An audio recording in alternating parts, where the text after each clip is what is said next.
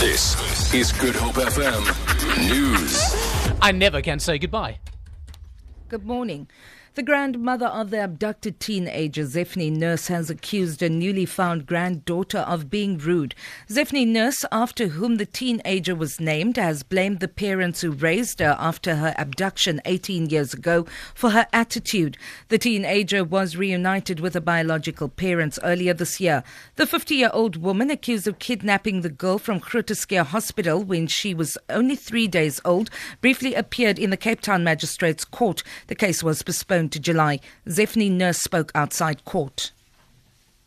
We are very disappointed because she grew up in a wrong environment. I've got 11 grandchildren, and my other 10 grandchildren is very different because she talks anyway to her parents the way she wants to.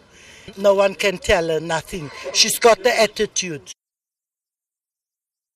Meanwhile, in the Southern Cape, a George dentist has appeared in the local magistrates court on a charge of sexual assault of a minor. The case has been postponed to the 12th of July for further investigation.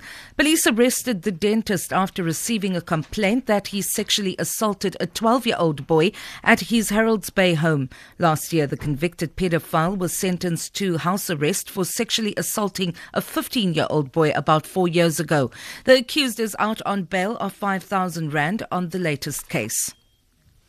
FIFA's meeting in Zurich has been thrown into further disarray by reports that Brazil's chief delegate Marco Polo Del Nero has, fi- has fled Switzerland ahead of the vote for a new president. The World Cup hosting bribery scandal has seen about a dozen FIFA officials and businessmen arrested.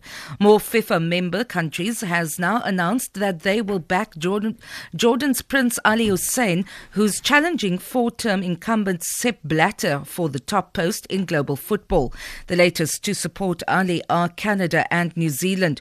Europe's football body, UEFA, has come out against Blatter, but African and Asian countries have mostly said they'll back him. The Film and Publication Board has refuted rumors that its draft online regulation policy will censor internet usage in South Africa. It says the proposed regulations are to ensure that commercial media distributions do not publish or promote illegal material with content such as pornography or violence that goes against their guidelines. FPB Chief Operating Officer Sipho Rasiba spoke at a public hearing on the proposed regulations in Johannesburg last night.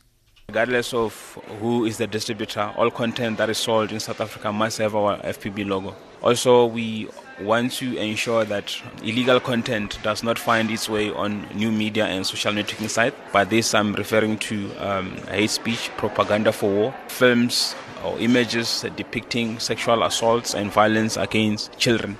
Those are things that are prohibited in terms of the Constitution and our current legislation.